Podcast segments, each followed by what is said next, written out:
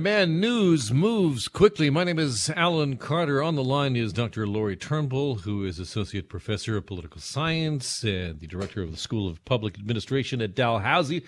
Joins me each and every Thursday to talk about politics. Hey, Lori, we in my last segment, I, I teed up by saying, "Hey, we're going to talk about Patrick Brown's campaign manager leaving to uh, help Michelle Rempel Garner possibly bid for the uh, leadership of the um, UCP, but she's now just dropped a, about 25 minutes ago, dropped a big decision. Have you seen this?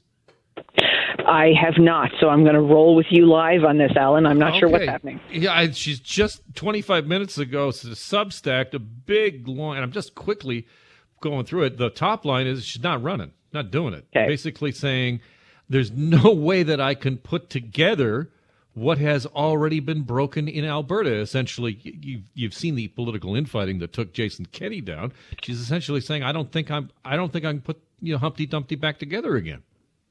Yeah, and that's uh, you know a fair point I think for anybody. Like for one thing, that race is getting quite crowded. There's quite a few of them who are contesting it, and obviously whoever is going to take it on is going to have to hit the ground running against Rachel Notley in an election that's planned for next spring. And so there's really no room for margin of error here. And when you're looking at yeah, you know like the realities of having to put back together the Conservative Party if that's even possible, and to try to manage some of the the damage that's been done over the past couple of years is going to be an extremely tall order. And so if people are looking at that and saying, ugh, you know, I don't think that's me right now, I completely understand that. that's an interesting development that's just happening right now. Let's turn our minds to uh, Canada today and what's coming our way uh, planned protests in the capital. Uh, and now this news that you know Tory MPs are possibly welcoming convoy figures is that a danger for the federal conservatives? Well, okay, I think a couple. Of, this could split a couple of ways. Like one is, I think, um, even when the trucker convoy came to Ottawa in the winter, the messaging was in some ways quite ambiguous about what this thing stood for. Like, in some ways, some of the people were saying they want the government to be overthrown. They want to meet with Mary Simon. It was insurrectionist. They wanted to replace the government. They wanted to, you know, kind of have that specific objective be met. But I think there was a broader sense that people were there not for those reasons, but because they took issue with the things that the government did during COVID 19. They had, took issues with vaccine passports, uh, mask mandates, travel restrictions, all sorts of things. And so that was kind of a more broad, you know, show up and protest because you don't like what the government's doing. And I think even since then, some of the messaging tra- has transformed and continues to transform, and it has morphed into something different around you know, just kind of being fed up with the federal government and the federal government not being present in the sorts of things that affect Canadians on a daily basis. And so the cost of gas, the cost of food, the cost of living, and the fact that the federal government isn't responding with a specific thing to try to help people in a way that's kind of you know obvious and direct, like a relief on gas tax, for example, I think that that's this sort of thing is channeling this kind of energy now. So if the conservatives can sort of hitch their wagon to that and say we are part of this, you know, we're part of the take issue with Justin Trudeau and Chrystia Freeland's approach to things, that's, I think, probably smart for them. But if things turn nasty and if things turn violent and if there's a sense that the, there's illegitimacy in what sorts of tactics the convoy is using, then it becomes a liability. Uh, and then Pierre Poilievre, who said, "Well, listen, I no, no, I haven't been meeting with uh, convoy organizers or protest organizers. I'll change that. I'll back that up. Protest organizers who are planning this on uh, Canada Day, even though those organizers said that they had met with Poilievre's team. But, but then Poilievre says, well, I, I encourage people to protest anyway. So there is this sort of tactic, sort of, of, you know, saying, well, you know, protest is, you know, peaceful protest is the way to go. I encourage you to do so.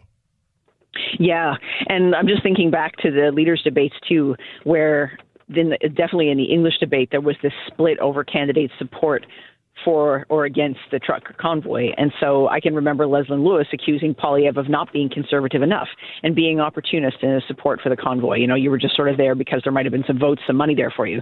Whereas Jean Charest is coming out and saying this was completely illegal and anybody who supports that shouldn't even be a contender for this thing. And so it will have the effect, too, of dividing the candidates in the race and putting them on the spot in terms of having to say where they are. They might not, that might not be a bad thing for them. They might welcome the opportunity to differentiate themselves at a time where this the race is not getting the kind of headlines it was because there's no debates, there's no activity, there's no nothing. So this can kind of fire up what that is, I think, at this point. Can we talk gas tax for just a second? Uh, July 1st in the province of Ontario, we see a 5.7 cent reduction for six months, planned for six months. The United States, there's talk about the Biden administration doing that. What's yeah, what's your feeling on that? I mean, you know, obviously take a big hit to you know the finances of the government, and you can't leave it in place forever. So, is it effective? Yeah. So that's it. I mean, I, I heard a lot of that conversation yesterday. We were probably listening to some of the same people talking about whether or not it's really going to target and have the effect that we want it to have, right? Like, is it going to actually have the kind of return that we want, given the fact that it's a much more complicated the the, the inflation, the cost of living, the cost of oil. Those things are are sort of getting into everything, and it's not just about targeting the cost of gas. That said. It could have some psychological effect around saying, hey, look, we understand that things are really difficult right now. We understand that the price of gas is something that hits you every day, especially if you if you obviously if you drive a lot, if you rely on on your car to get places, to go to work, to things like that. It's it's adding up and it's affecting your bottom line every month. And so we're going to do this for you. It's a way to kind of connect and say we actually understand what's happening on a daily basis. But you're right.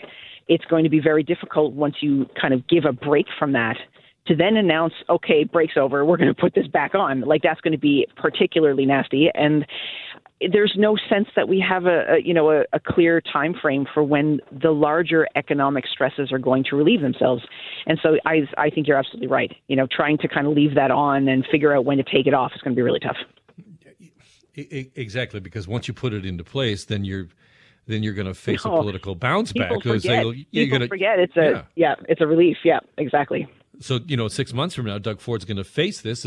You know is he going to be you know jacking up the price of gas by six cents a liter or will he extend it with the corresponding hit to the revenue stream? Lori always great to talk to you. Please be well. You too. Take it easy. That's lori turnbull associate professor of poli sci out there at dalhousie who joins me each and every thursday